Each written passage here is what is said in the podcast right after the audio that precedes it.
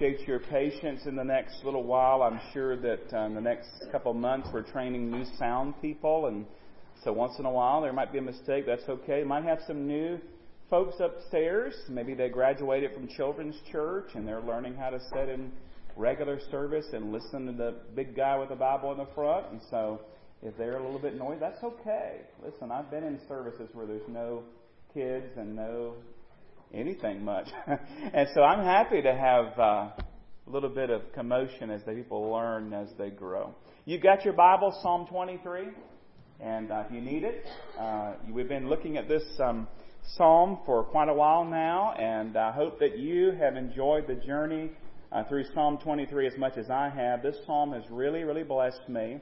And uh, I, perhaps you memorized it. I encourage you to memorize it and to read it every day. Or maybe you just refreshed your memory. You already knew it, but you've been meditating on it uh, as you've been going through. And I apologize, as you uh, noted in the bulletin, since my computer crashed. I don't have sermon slides today, uh, but we are going to read it because I promised you we would read it every time that we met. And so if you don't have um, the King James, so we're all on the same page, if you need the words to it, if you open your hymnal to page 1, you will find Psalm 23 is printed there. Isn't that nice of them to put it right on page 1? Uh, they knew we would need it uh, many, many years later, and they put it right on page one. And so if you need it, uh, if you have a different translation or you have not memorized it, and we're going to read it out loud together, uh, you'll find it on page one of your hymnal. And we're going to read it again out loud, all of it. And it's just kind of helping to seal it in our minds and our hearts and refresh us on it and kind of review what we've already studied as we come this morning uh, to that last verse, verse 6. All right? So you've got it there in front of you ready, and maybe you've got it memorized. You're going to practice your memorization today, quoting it. Psalm 23. Let's say it out loud together. You ready?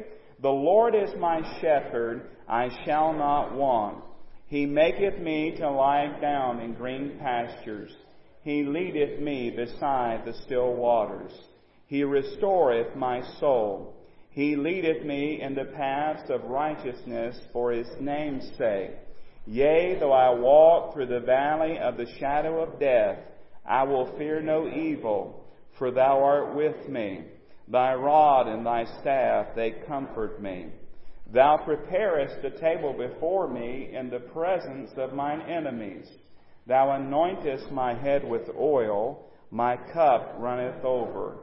Surely goodness and mercy shall follow me all the days of my life and I will dwell in the house of the Lord forever. Amen. Today we're looking at that sixth verse.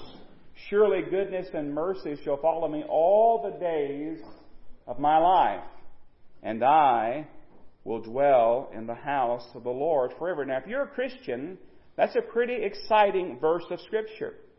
It takes care of today, it takes care of all of our tomorrows, and it takes care of forever. It takes care of eternity. This verse, verse 6, surely goodness and mercy shall follow me all the days of my life, and I will dwell in the house of the Lord forever. Maybe think about a song that was written by a man born in a crude log cabin in Franklin, Kentucky. And from the humble beginning that he had, without the benefit of high school or any advanced education, he somehow became the school teacher at the age of 16 of the very country school where he had received his elementary education. He was later ordained as a Methodist minister and ended up writing more than 1,200 sacred poems.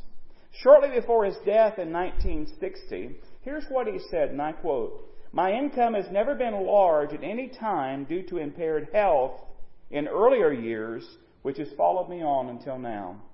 But I must not fail to record the unfailing faithfulness of a covenant keeping God, and that He has given me many wonderful displays of His providing care, which have filled me with astonishing gratefulness. Now, of course, you might be wondering, well, who is the man you're talking about? Who's the man who wrote those words and wrote the song you're talking about? Well, his name is Thomas O. Chisholm. And the song that he wrote is one you're probably familiar with. In fact, you've probably sung it many times. It's the song, Great is Thy Faithfulness. And as I studied verse 6, surely goodness and mercy shall follow me all the days of my life, and I will dwell in the house of the Lord forever. I got to thinking about a verse, a phrase really, from great is thy faithfulness. It's actually the third verse. Maybe you remember it. Pardon for sin, and a peace that endureth. Thine own dear presence to cheer and to guide. And here's the phrase. Here's the phrase that came to my mind as I studied and meditated on verse 6 of Psalm 23. Strength for today and bright hope for tomorrow. Blessings all mine with 10,000 beside. Strength for today and bright hope for tomorrow. That's what we have in Psalm 23 6. Surely goodness and mercy shall follow me all the days of my life. That's strength for today. And then there's bright hope for tomorrow. How? And I will dwell in the house of the Lord forever. And so I want to take that phrase as our outline. All right, we're going to hang our thoughts on that phrase. Notice first of all the strength for today. Look again at the first part of verse 6 of Psalm 23. Surely goodness and mercy shall follow me all the days of my life. Surely. It doesn't say maybe. It doesn't say hopefully. It doesn't say possibly. It is certain. It is said without a doubt. Indeed. Surely. It's so. Surely goodness and mercy shall follow me. Follow me. Now that word, those words follow me, um, it's stronger in the original language than it is here in the English. We think about following someone. We kind of picture maybe somebody going along and you're walking behind them, or, or maybe they're driving in the car in front of you and you're driving behind them. You're just following them. But that's not the idea in the original.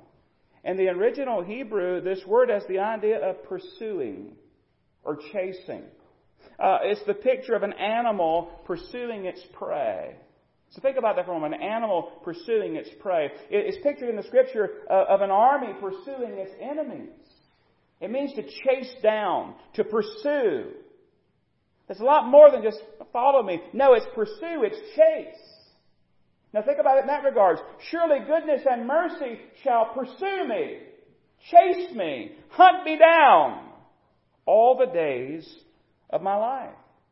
Many that you read, if you go back and study verse 6 and you read the commentators and the preachers, uh, many have likened these two wonderful things, goodness and mercy. Many of them call these God's sheepdogs. God's sheepdogs. You know, we're talking about the Lord is my shepherd. Maybe in your mind you remember seeing a picture at some point where you have a group of sheep, and out in front of the sheep is the shepherd. But then behind the sheep there are the sheepdogs. And the sheepdogs are there and they are there to assist the shepherd. And by assisting the shepherd, they, of course, help the sheep. And they kind of keep the sheep going along and they help the sheep with their needs. And so I like that picture God's sheepdogs. They're named goodness and mercy. Goodness and loving kindness. Uh, notice, beloved, and I'm so thankful, it doesn't say that wrath and justice shall pursue me all the days of my life. Notice it doesn't say that fire and condemnation shall pursue me all the days of my life. No, it says that goodness and mercy or goodness and loving kindness shall follow me all the days of my life. Now, this is only true for those who are in the Lord's flock. You've got to be in the Lord's flock to have His sheepdogs tending to you. Goodness and mercy. It is true, by the way, that even the enemies of God, they benefit from God's goodness. And they benefit from God's kindness and His mercy. Um, common grace, the, the rain falls on the just and the unjust, the sun shines on the just and the unjust. You have a farmer who hates God, you have a farmer who loves God. They both plant, they both reap, and, and God is good because He is God and God is good. But to be cared for like this, where we have goodness and mercy chasing us and pursuing us and hunting us down, to have the unending, patient, loving care of the shepherd for his sheep, you've got to be in the Lord's flock. You say, well, isn't everybody in the Lord's flock? No. No, beloved. You've got to place your faith in the Lord Jesus Christ.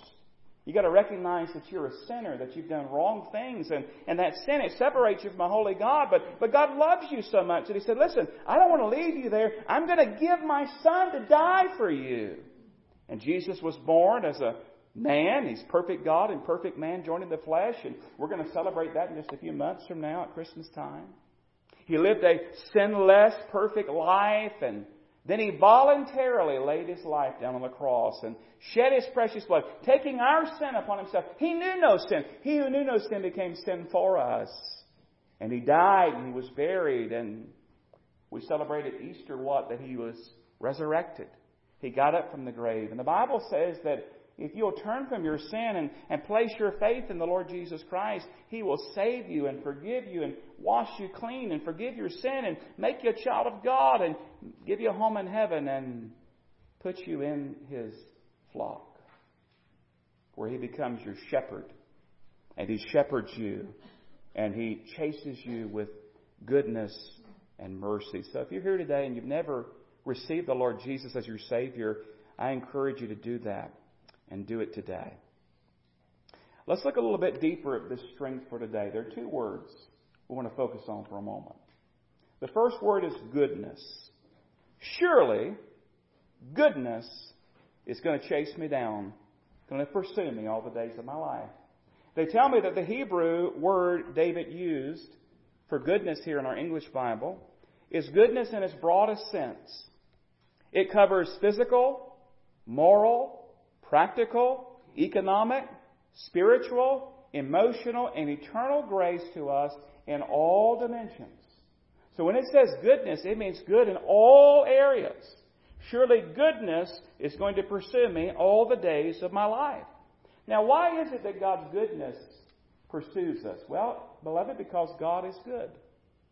We talked about this morning in Sunday school in creation. What was the main point? That God is good and God created good things. When He created, it was good, it was good, it was good, it was good, it was good. It's very good. Why? Because it's from God. And beloved, God is good. Jot these references down. Psalm 145, verse 9. Psalm 145, verse 9. The Lord is good to all and his tender mercies are over all his works. I find it interesting. The same things talked about in Psalm 23. Goodness and mercy. Psalm 145, 9. The Lord is good to all, and his tender mercies are over all his works. In Matthew chapter 7, verse 11, here's what the Lord Jesus said. These are the words of Jesus, Matthew 7, 11. If you then, being evil, know how to give good gifts to your children, how much more will your Father who is in heaven give good things to those who ask him? Listen, moms and dads, don't you delight to bless your kids? Grandmas and grandpas, don't you delight to bless your kids, to give them good things? And we're evil. If we're being evil, know how to do that, imagine a perfect, wonderful God. He wants to bless us with good things. James 1.17 says it this way. Every good gift and every perfect gift is from above and comes down from the Father of lights, with whom there's no variation or shadow of turning. Now, I know what some are thinking. Well, there's some things in my life that are not good. And some things have happened that are not good. And can I just say something, beloved? I want, I want to be sensitive here. While everything that comes in our life is not good, God is still good. And He extends His goodness to us. In fact, beloved, He pursues us. He chases us with His goodness. And even when some of those things come in our lives that are not good, and by the way, sometimes we bring that on ourselves. You ever done anything dumb? Don't look around. You ever done something and said, Why did I do that? That was stupid. That was dumb. And, and you do something and there's consequences, there's fruit that comes. You know? You're older and you, your kids get a pogo stick. You say, You know what? Let me try that thing. There are consequences.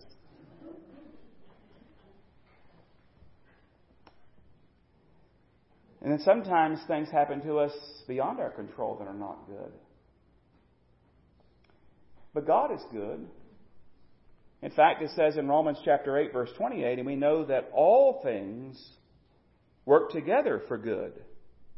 Didn't say all things are good. It says all things work together for good to those who love God to those who are called according to his purpose. So if you're a child of God, whatever comes in your life, whether it's self imposed, whether it's outside of your own choices, bad things that happen.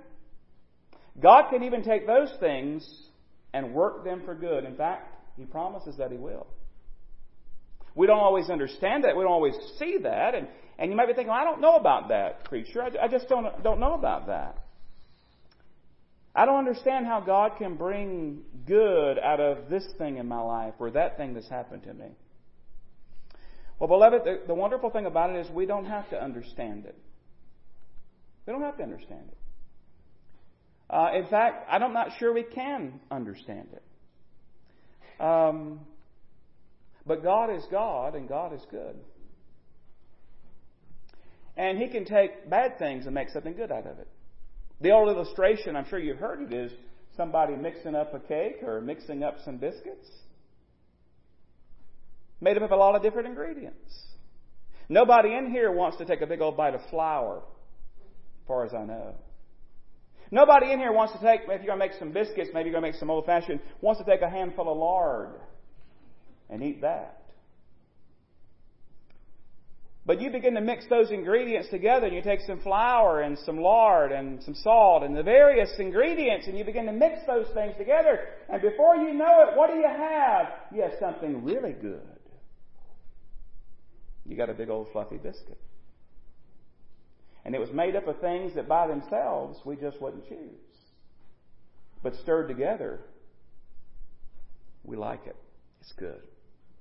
And God can take the things in our lives that we don't understand and how He can work that out for good, but He says, I will. We often get in trouble, you know why? Because we get our butt in the wrong place. So, oh, wait a minute. What do you mean, preacher? Well, don't misunderstand me. I'm talking about what Dr. Robert McQuilkin taught. He observed that the difference between victory and defeat is the position of the word but. Say, what in the world do you mean? Well, a lot of people speak like this. They say, The Lord is my shepherd, but I can't pay my bills. The Lord is my shepherd, but I don't feel well. The Lord is my shepherd. I'm worried about this problem. We've got the but in the wrong place. We need to move the but. Say, what do you mean? We should talk like this. I can't pay my bills, but the Lord is my shepherd. I don't feel well, but the Lord is my shepherd. I've got this problem. I can't figure it out. I can't fix it. There's nothing I can do about it, but the Lord is my shepherd. I shall not want. And He's chasing me down. He's pursuing me. He's hunting me with His goodness. Why? Because He is good. Now sometimes we struggle with this.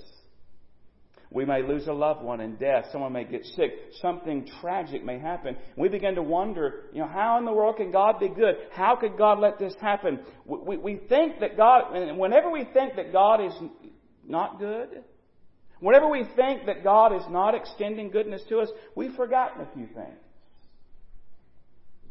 We've forgotten, first of all, that He's God and He's always good.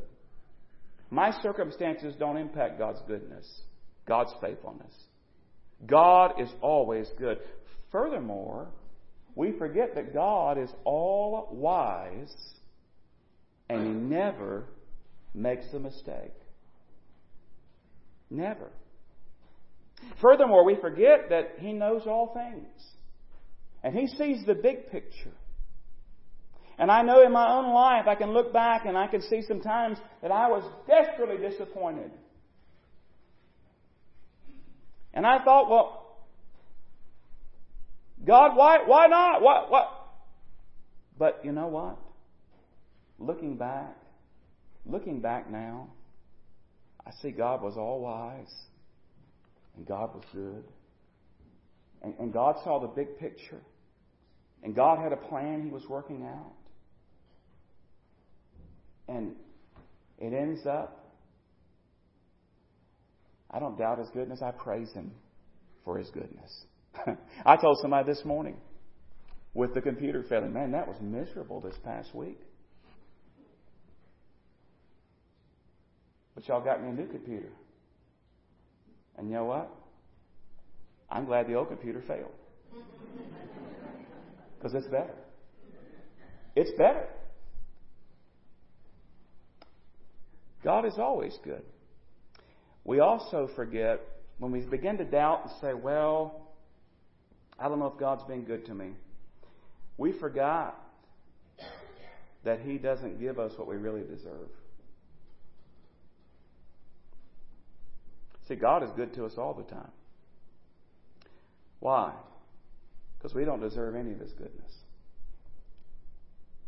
What we deserve is hell. That's what we deserve. We deserve condemnation. We deserve judgment. That's what we deserve. That's what we've earned. But God is good. And it kind of brings up the next part because it says, surely goodness, and what's the other word? Mercy. Loving kindness. He pursues us with mercy. Why? Because He's merciful. I'm so glad God is merciful. Do you see how this works? He gives us what we don't deserve out of His goodness, and He withholds what we do deserve out of His mercy. John Phillips said it this way Goodness takes care of my steps, mercy takes care of my stumbles. Charles Spurgeon, the Prince of Preachers, put it this way Goodness supplies our needs, mercy blots out our sins. Uh, one more. F.B. Meyer, the great Baptist preacher, said it this way Goodness to supply every want, mercy to forgive every sin, goodness to provide, mercy to pardon. Because God is good and God is merciful. And He follows me, He chases me with those things. Are you seeing why I called this strength for today? Strength for today. Why? Because He says He's going to do this all the days of my life, not just one day. Not just one day. Not even a month, 30 or 31 days. And not even a year, 365 days.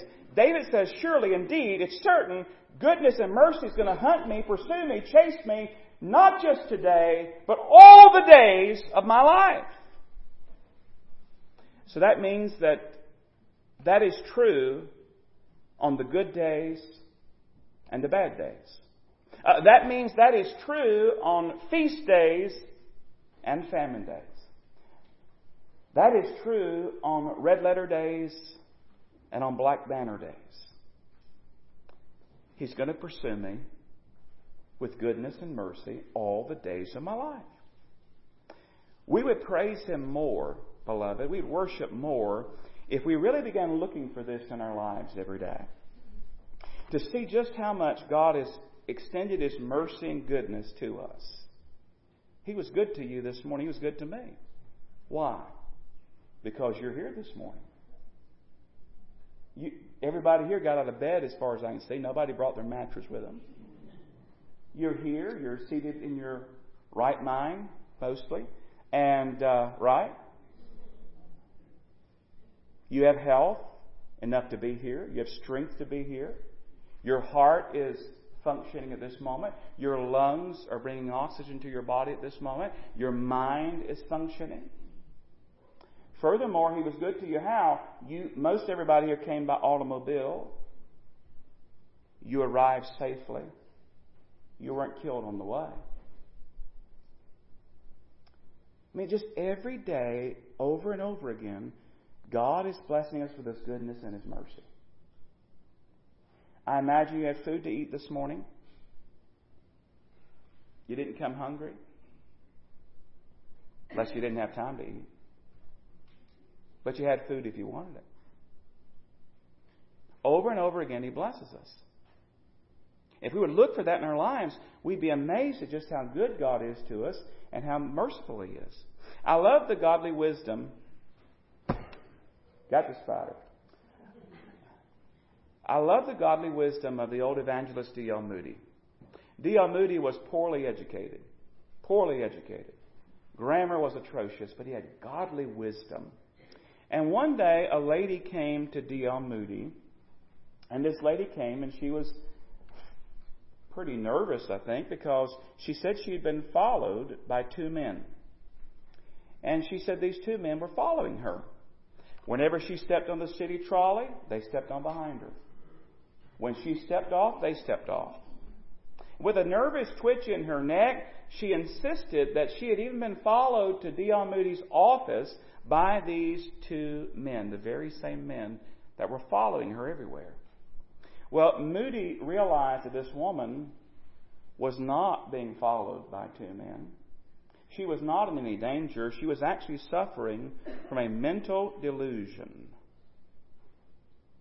Now, how would you have handled that? So, as a Christian, how would you handle that? Some lady comes, she says, I'm being followed all over the place. Two men are following me. I get on the trolley, they're on the trolley. They get off, they get off. They followed me here. Everywhere I go, they're following me. How would you handle that? Well, wise, godly D.L. Moody, he turned to this verse we're studying today, Psalm 23 6. And he looked at this poor woman who was suffering from mental delusion, and he said this to comfort her. He said, Oh, those two men that are following you, those are David's men. Their names are goodness and mercy. And, and he shared with her this verse Surely goodness and mercy shall follow me all the days of my life. You know what the lady responded? You know what she did? Here's what she said That is wonderful. I always wonder what their names were. and she left with a peace in her heart because she was being followed by David's men, goodness and mercy. Beloved child of God, can I just remind you today, those same two men are following you? They follow you when you get in your car, when you get out. They follow when you walk down the street, when you walk out. They follow you to Walmart. They follow you to Food Lion. They follow you to school. They follow you to work. They follow you to church. Everywhere you go, there are two people following you, goodness and mercy. And they're going to follow you all the days of your life. If David was an old man when he penned Psalm 23, imagine how profound this really is. Think about David's life for a moment. It was not always an easy life. David was the shepherd out in the field. Remember, they came to anoint the next king. They didn't even call David. Finally, they called David. He's anointed king. God uses David to soothe King Saul, who was having his own mental issues and anxiety and things. And, and yet we find that Saul tries to kill David. Saul hunts David down and tries to kill him. Later on, David will be betrayed by his own son Absalom. And he has all this anguish and all this grief and all this hurt and all this sorrow throughout his life. And if he, he, wrote this when he was old, imagine how profound it is for David to say, Surely goodness and mercy shall follow me all the days of my life. That's profound, beloved. It's profound. His days had not always been easy. But David recognized that God had always been good, always merciful. God could have taken David out. He committed adultery. He had a man killed so he could take his wife, Bathsheba. But God forgave him. And God extended goodness and mercy to him. See, like a good parent, like a good parent, God knows that not every day can be a Carowinds day. You got to have some school days in there too. And like a good parent, God knows that uh, cake Man, cake is wonderful. But you need carrots too, because they're, they're better. You see, love serves both. Love serves both.